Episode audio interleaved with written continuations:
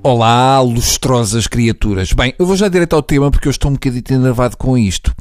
Eu acho que temos que começar a regulamentar, talvez um decreto-lei ou uma adenda a qualquer coisa que não magoe, a partir de exatamente que altura do ano é que pode começar a dizer-se ai, depois mete-se o Natal, porque nós estamos a 28 de outubro e eu já ouvi isto e não estava a encomendar um contratorpedeiro de nova geração.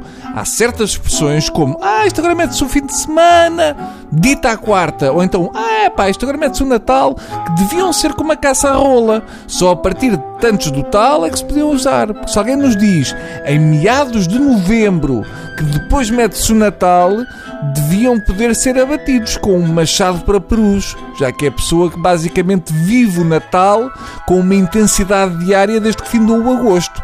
Vejam lá isso que não me quer chatear. Parece que andam com muita pressa para chegar ao Natal. É muita, é muita é, é assim muito piquinho no pipi, não é? Por exemplo, o Lidl já está tudo enfeitado. Ou seja, estou de bermudas e estava a pensar dar um salto à praia e quando de repente vou ao supermercado vejo decorações de Natal. É terrível porque dá-me dá-me um jet lag nas, nas virilhas. Como é que eu vou para a praia se há lojas com decorações de Natal? Com que moral é que eu vou agora? São duas visões diametralmente opostas do que se deve fazer no final de outubro. Eu não posso coexistir num espaço geográfico tão pequeno com este tipo de gente. Eu ia para a praia, vi as decorações e fiquei com arrepios de frio. Mas isto é assim. Como é que sente uma pessoa que vai de calções e sandálias a andar por uma rua cheia de decorações de Natal? É que ninguém pensa, está tudo maluco, ninguém pensa, é tudo cada um para si, não é? É aquele desconforto de estar no cenário errado, de não estarmos vestidos para aquilo. Estava com receio que viesse um polícia prender-me. Ainda por cima há muita gente que assim que vê decorações de Natal toca de ir buscar agasalhos e guarda-chuvas. Muitas das pessoas de idade já não veem o céu. E para eles as decorações de Natal é o sinal para irem buscar o guarda-chuva. Não pode ser. Não pode ser. Portanto, vamos lá aqui chegar a um acordo.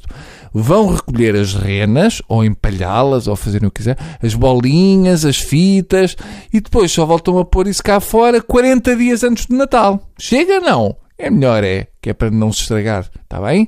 Senão, quando chegar a 25 de dezembro, já está tudo bolorento. Eu acho que é um bocado parvo estar a dizer: epá, estas decorações de Natal estão giras. Achas? Ah, havias tê-las em setembro. Menos, senhores das lojas. Está bem, guardem lá um anjinho nas caixas com algodão. Eu já disse aqui uma vez e depois queixam-se que o tempo anda maluco. Ouçam o que eu vos digo, eu tenho uma teoria. Desde que começaram a pôr decorações de Natal em finais de outubro, que deram cabo do tempo baralharam isto tudo. Depois digam que é o buraco do ozono. Não é o buraco do ozono, é o buraco. Enfim, até amanhã e Feliz Natal para todos.